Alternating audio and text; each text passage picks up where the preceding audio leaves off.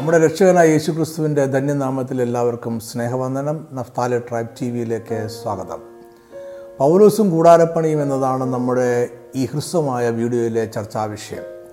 സുവിശേഷ പ്രവർത്തകർ മതേതര തൊഴിൽ ചെയ്ത് ജീവിക്കണമെന്ന് പൗലോസ് ഉപദേശിക്കുന്നുണ്ടോ? അത് വേദപുസ്തകത്തിലെ ഉപദേശമാണോ?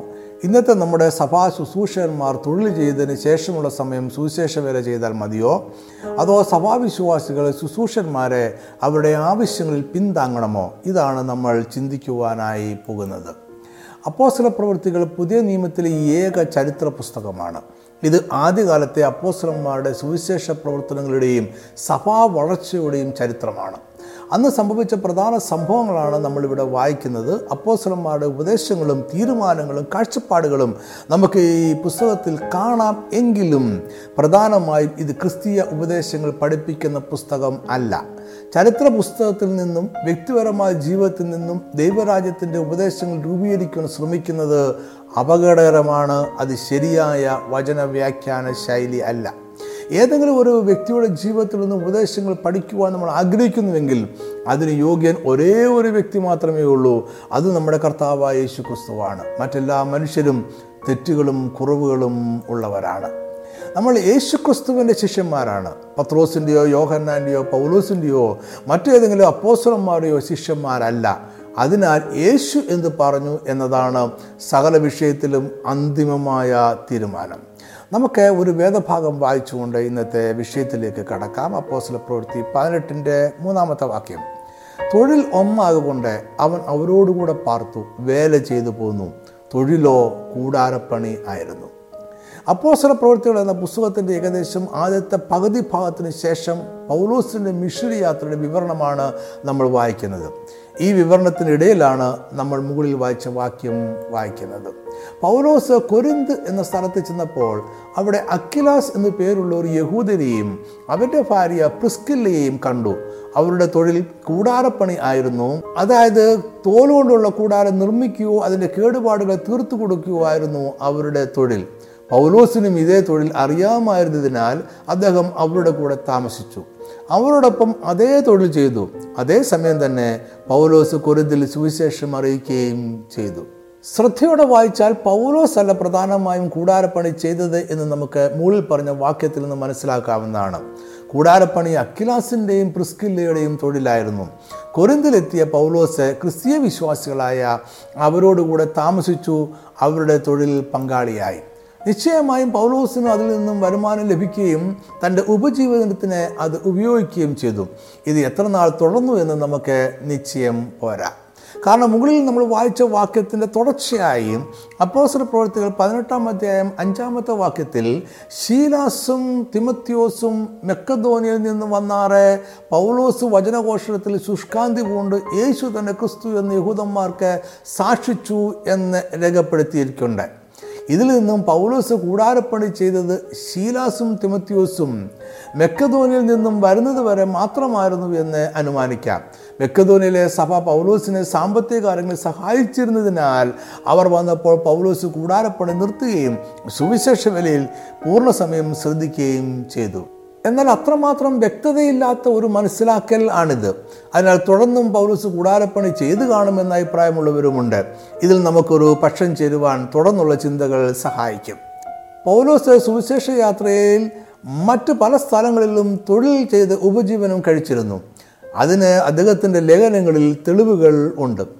പൗലോസിന്റെ യാത്രാമൊഴിയായി എഫോസോസിലെ മൂപ്പന്മാരോട് അവൻ പറഞ്ഞ കാര്യങ്ങളിലെ ചില വാക്യങ്ങൾ നമുക്ക് വായിക്കാം. അപ്പോസല പ്രവർത്തനത്തിൽ ഇരുപതിന്റെ മുപ്പത്തി മൂന്ന് മുപ്പത്തിനാല് വാക്യങ്ങൾ. ആരുടെയും വെള്ളിയോ പൊന്നോ വസ്ത്രമോ ഞാൻ മോഹിച്ചിട്ടില്ല. എന്റെ മുട്ടിനും എന്നോടുകൂടെ ഉള്ളവർക്കും വേണ്ടി ഞാൻ ഈ കൈകളാൽ അധ്വാനിച്ചു എന്ന് നിങ്ങൾ തന്നെ അറിയുന്നുവല്ലോ. ഇനി മറ്റൊരു വാക്യം കൂടി വായിക്കാം. ഒന്ന് തെസ്ലോനിക്ക രണ്ടിന്റെ ഒമ്പത്. സഹോദരന്മാരെ ഞങ്ങളുടെ അധ്വാനവും പ്രയാസവും നിങ്ങൾ ഓർക്കുന്നുവല്ലോ. നിങ്ങളിൽ ആർക്കും ഭാരമായി തീരരുത് എന്ന് വെച്ച് ഞങ്ങൾ രാവും പകലും വേല ചെയ്തുകൊണ്ട് നിങ്ങളോട് ദൈവത്തിന്റെ സുവിശേഷം പ്രസംഗിച്ചു. ഇവിടെ പൗലോസ് അതിരാവിലെയും രാത്രിയിലും തൊഴിൽ ചെയ്തിരുന്നു എന്നും അതിനാൽ പകൽ സുവിശേഷ വേല ചെയ്തിരുന്നു എന്നും മനസ്സിലാക്കാം. മധ്യധരണിയാടി പ്രദേശങ്ങളിൽ ഇത്തരം തൊഴിൽ സമയ ക്രമീകരണങ്ങൾ ഉണ്ടായിരുന്നു. പകൽ സമയത്തെ ചൂടിനെ ഒഴിവാക്കാൻ വേണ്ടിയായിരുന്നു ഇത്തരം ക്രമീകരണങ്ങൾ ചെയ്തിരുന്നത്. എന്നാൽ എല്ലായിടവും പൗലോസ് ഇങ്ങനെ തന്നെ ആയിരുന്നുവോ തൊഴിൽ ചേരുന്നത് എന്ന് നമുക്ക് അറിഞ്ഞുകൂടാ. നമ്മൾ വായിച്ച വാക്യങ്ങളിൽ നിന്നെല്ലാം കൊരിന്തിലും എഫസോസിലും തെസ്ലോനിക്കയിലും ഒരുപക്ഷെ മറ്റു പല സ്ഥലങ്ങളിലും പൗലോസ് തൊഴിൽ ചെയ്ത് ഉപജീവനം കഴിച്ചുകൊണ്ട് സുവിശേഷം അറിയിച്ചു എന്ന് വ്യക്തമായി മനസ്സിലാക്കാം. എന്നാൽ പൗലോസിന്റെ തന്നെ ലേഖനങ്ങൾ വായിക്കുമ്പോൾ ഇതെല്ലാം പൗലോസിന്റെ ജീവിതത്തിലെ വ്യക്തിപരമായ അനുഭവങ്ങളാണ് എന്നും അദ്ദേഹം ഒരിക്കലും ഇതൊരു ഉപദേശമായി പഠിപ്പിച്ചിരുന്നില്ല എന്നും നമുക്ക് മനസ്സിലാക്കാവുന്നതാണ്.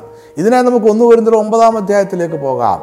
ഇവിടെ പൗലോസ് തൊഴിൽ ചെയ്തിരുന്നു എന്നും എന്നാൽ ഇത് എല്ലാ സുവിശേഷ പ്രവർത്തകർക്കും ബാധകമായ ഉപദേശമല്ല എന്നും ഒരേ സമയം അദ്ദേഹം വ്യക്തമാക്കുന്നുണ്ട്. ഈ അധ്യായത്തിലെ പശ്ചാത്തലം നമ്മൾ ശരിയായി മനസ്സിലാക്കണം.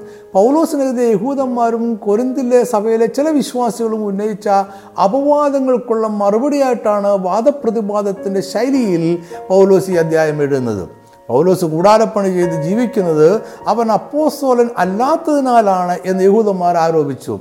പൗലോസിന്റെ അപ്പോസ്തോൽ എന്ന പദവി അവന്റെ ജീവിതകാലത്തെല്ലാം ഒരു തർക്കമായി അവനോടൊപ്പം ഉണ്ടായിരുന്നു എന്ന് പണ്ഡിതന്മാർ പറയുന്നു. ലേഖനങ്ങളിൽ അതിനുള്ള സൂചനയും ഉണ്ട്. പതിനാലാം വാക്യത്തിൽ പൗലോസ് എന്ന് പറയുന്നു അതുപോലെ കർത്താവും സുവിശേഷം അറിയിക്കുന്നവർ സുവിശേഷത്തിൽ ഉപജീവിക്കണം എന്ന് കൽപ്പിച്ചിരിക്കുന്നു. എന്നാൽ പൗലോസ് ഇത് അനുസരിക്കുന്നില്ല എന്നതായിരുന്നു അദ്ദേഹത്തിനെതിരെയുള്ള ആരോപണത്തിന്റെ കാതൽ. അതിനാൽ സഭയുടെ സാമ്പത്തിക സഹായം വാങ്ങാതിരിക്കുന്നത് ഒരു അപ്പോസ്റ്റലിന് യോജിച്ചതല്ല എന്ന വാദമുണ്ടായി. ഒപ്പം പൗലോസ് മറ്റു ചില സഭകളിൽ നിന്നും സഹായം സ്വീകരിക്കുകയും ചെയ്യുന്നുണ്ട്. ഇതെല്ലാം കൊരിന്തിയിലെ സഭയെ ചെറുതായി കണ്ടവരെ താഴ്ത്തിക്കെട്ടുകയാണ് എന്ന് അവർ ആരോപിച്ചു. മാത്രമല്ല തോളുകൊണ്ടുള്ള കൂടാരപ്പണി താഴ്ന്ന നിലവാരത്തിലുള്ള അടിമകൾ മാത്രം ചെയ്യുന്ന ജോലിയാണ് എന്ന ചിന്ത കൊരിന്തിയർക്കും ഉണ്ടായിരുന്നു. അതിനാൽ പൗലോസ് എന്ന അപ്പോസ്തലൻ അത് ചെയ്യുന്നത് തെറ്റായി അവർ കരുതി. ഇതിന്റെ എല്ലാം മറുപടിയായി പൗലോസ് എഴുതുന്ന ഈ അധ്യായത്തിൽ വിശ്വാസികളുടെയും സഭയുടെയും പക്കൽ നിന്നും ഭൗതിക നന്മകൾ സുവിശേഷകർ അനുഭവിക്കുന്നതിനെ ശക്തമായി തന്നെ പിന്താങ്ങുന്നുണ്ട്. അത് സുവിശേഷൻ എന്ന നിലയിലുള്ള അവകാശമാണ് എന്നാണ് പൗലോസ് പറയുന്നത്. നാലാം വാക്യത്തിൽ തിന്നുവാനും കുടിക്കുവാനും ഞങ്ങൾക്ക് അധികാരമില്ലയോ എന്നാണ് പൗലോസ് ചോദിക്കുന്നത്. ശേഷം അപ്പോസ്റ്റലന്മാരായ കർത്താവിന്റെ സഹോദരന്മാരും പത്രോസും ചെയ്യുന്നത് പോലെ മറ്റു തൊഴിലുകൾ ചെയ്യാതെ ഇരിക്കുവാൻ തനിക്കും ഭരണവാസിനും മാത്രം അധികാരമില്ല എന്നുണ്ടോ എന്നും അദ്ദേഹം തുടർന്ന് ചോദിക്കുന്നു. ഞങ്ങൾ ആത്മീയമായത് നിങ്ങൾക്ക് വിതച്ചിട്ട് നിങ്ങളുടെ ഐഹികമായത് കൊയ്താൽ വലിയ കാര്യമോ എന്നും മറ്റുള്ള അപ്പോസ്റ്റലന്മാർക്ക് വിശ്വാസികളുടെ നന്മ അനുഭവിക്കുവാൻ അധികാരമുണ്ടെങ്കിൽ പൗലോസിനും അധികാരമുണ്ട് എന്നും അവൻ ശക്തമായി തന്നെ വാദിക്കുന്നു. എന്നാൽ ഈ അധികാരം പൗലോസ് ഉപയോഗിച്ചില്ല എന്ന് മാത്രം. പതിനെട്ടാം വാക്യത്തിൽ സുവിശേഷ ഘോഷണത്തിലുള്ള അധികാരം മുഴുവൻ ഉപയോഗിക്കാതെ അദ്ദേഹം കൊരിന്തിൽ സുവിശേഷ വേല ചെയ്തു എന്ന് പറയുന്നുണ്ട്. അതായത് കൊരിന്തിലും മറ്റു ചില സ്ഥലങ്ങളിലും തൊഴിൽ ചെയ്ത് ജീവിച്ചത് അദ്ദേഹത്തിന്റെ വ്യക്തിപരമായ ജീവിതശൈലിയായിരുന്നു. അതെല്ലാ സുവിശേഷകർക്കും സഭകൾക്കുമുള്ള ഉപദേശം ആയിരുന്നില്ല. ഈ അധ്യായത്തിൽ എല്ലാ ദൈവദാസന്മാരും തൊഴിൽ ചെയ്ത് ജീവിക്കണമെന്നല്ല പൗലോസ് ഉപദേശിക്കുന്നത് എന്ന് ഇതിനാൽ വ്യക്തമായി കാണുമെന്ന് വിശ്വസിക്കുന്നു. പൗലോസിന് ഉപദേശം ഇങ്ങനെയാണ് സ്വന്തം ചെലവിൽ യുദ്ധസേവ ചെയ്യുന്നവൻ ആർ മുന്തിരിത്തോട്ടമുണ്ടാക്കി അതിന്റെ ഫലം തിന്നാതിരിക്കുന്നവൻ ആർ ആട്ടിൻകൂട്ടത്തെ മേയിച്ച് കൂട്ടത്തിന്റെ പാൽ കൊണ്ട് ഉപജീവിക്കാതിരിക്കുന്നവൻ ആർ മെതിക്കുന്ന കാളയ്ക്ക് മുഖക്കൊട്ട കെട്ടരുത്. ഇതെല്ലാം മനുഷ്യരുടെ മര്യാദ പ്രകാരം താൻ പറയുന്നതല്ല. ന്യായപ്രമാണവും ഇങ്ങനെ തന്നെ പറയുന്നു എന്നും അദ്ദേഹം തുടർന്ന് പറയുന്നുണ്ട്. ഇവിടെ ന്യായപ്രമാണത്തിൽ പറയുന്നത് നമുക്കിനി വേണ്ട എന്നല്ല. ന്യായപ്രമാണത്തിൽ പറഞ്ഞിരിക്കുന്നത് നമുക്ക് സ്വീകാര്യമാണ് എന്നാണ് പൗലോസ് പറയുന്നത്. അതുപോലെ കർത്താവും സുവിശേഷം അറിയിക്കുന്നവർ സുവിശേഷത്താൽ ഉപജീവിക്കണം എന്നും കൽപ്പിച്ചിരിക്കുന്നു എന്ന് പൗലോസ് ഏറ്റുപറയുന്നു. ഈ വാക്യത്തോടെ ഈ വിഷയത്തിനുമുള്ള അഭിപ്രായ വ്യത്യാസങ്ങൾ അവസാനിക്കേണ്ടതാണ്. കാരണം നമ്മുടെ കർത്താവ് കൽപ്പിച്ചിരിക്കുന്നതിനേക്കാൾ വലുതായോ കൂടുതലായോ വ്യത്യസ്തമായോ യാതൊന്നും പൗലോസ് ഉപദേശിക്കുന്നും ഇല്ല. മാത്രമല്ല ഞാൻ മുമ്പ് പറഞ്ഞതുപോലെ പൗലോസ് സഭകളിൽ നിന്നോ വിശ്വാസികളിൽ നിന്നോ ഒരിക്കലും ധനസഹായം സ്വീകരിച്ചിട്ടില്ല എന്ന് പറയുവാൻ നമുക്ക് കഴിയില്ല. കൊരിന്ത്യരോട് തന്നെ പൗലോസ് പറയുന്ന ഇതാണ്. രണ്ട് കൊരിന്ത്യർ പതിനൊന്നാം അധ്യായം എട്ട് ഒമ്പത് വാക്യങ്ങൾ. നിങ്ങളുടെ ഇടയിൽ ശുശ്രൂഷ ചെയ്യുവാൻ ഞാൻ മറ്റ് സഭകളെ കവർന്ന് അവരോട് ചെലവിന് വാങ്ങി. നിങ്ങളുടെ ഇടയിൽ ഇരുന്നപ്പോൾ മുട്ടുണ്ടായാറെ ഞാൻ ഒരുത്തിനെയും ഭാരപ്പെടുത്തിയില്ല. മെക്കധോണിയിൽ നിന്ന് വന്ന സഹോദരന്മാർ അത്രേ എന്റെ മുട്ട് തീർത്തത്.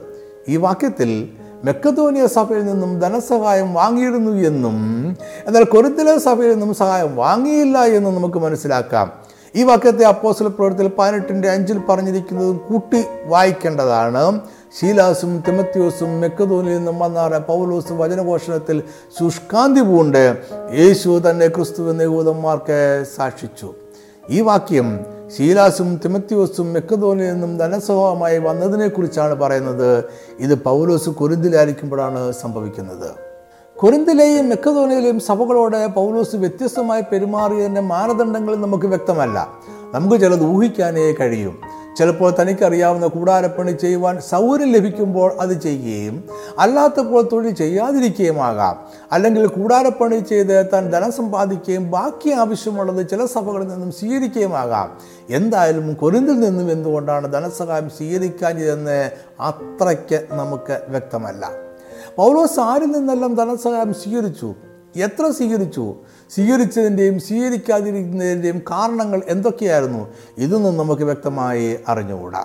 പൗലോസ് തന്റെ സുവിശേഷ യാത്രയെ തന്റെ ആവശ്യങ്ങൾക്കായും മറ്റു സഭകളെ സഹായിക്കുവാനായും താൻ സ്ഥാപിച്ചതും പരിപാലിച്ചതുമായ സഭകളിൽ നിന്നും വിശ്വാസികളിൽ നിന്നും ഭൗതിക നന്മകൾ സ്വീകരിച്ചിട്ടുണ്ട്.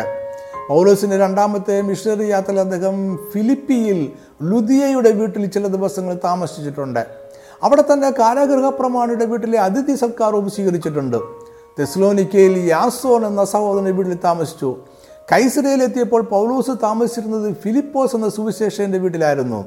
പൗലോസ് ഫിലമോനുള്ള കത്തിൽ ഇങ്ങനെ ആവശ്യപ്പെടുന്നുണ്ട് ഇതല്ലാതെ നിങ്ങളുടെ പ്രാർത്ഥനയാൽ ഞാൻ നിങ്ങൾക്ക് നൽകപ്പെടും എന്ന് പ്രത്യാശ ഉണ്ടാകൊണ്ട് എനിക്ക് പാർപ്പിടം ഒരുക്കിക്കൊള്ളുക.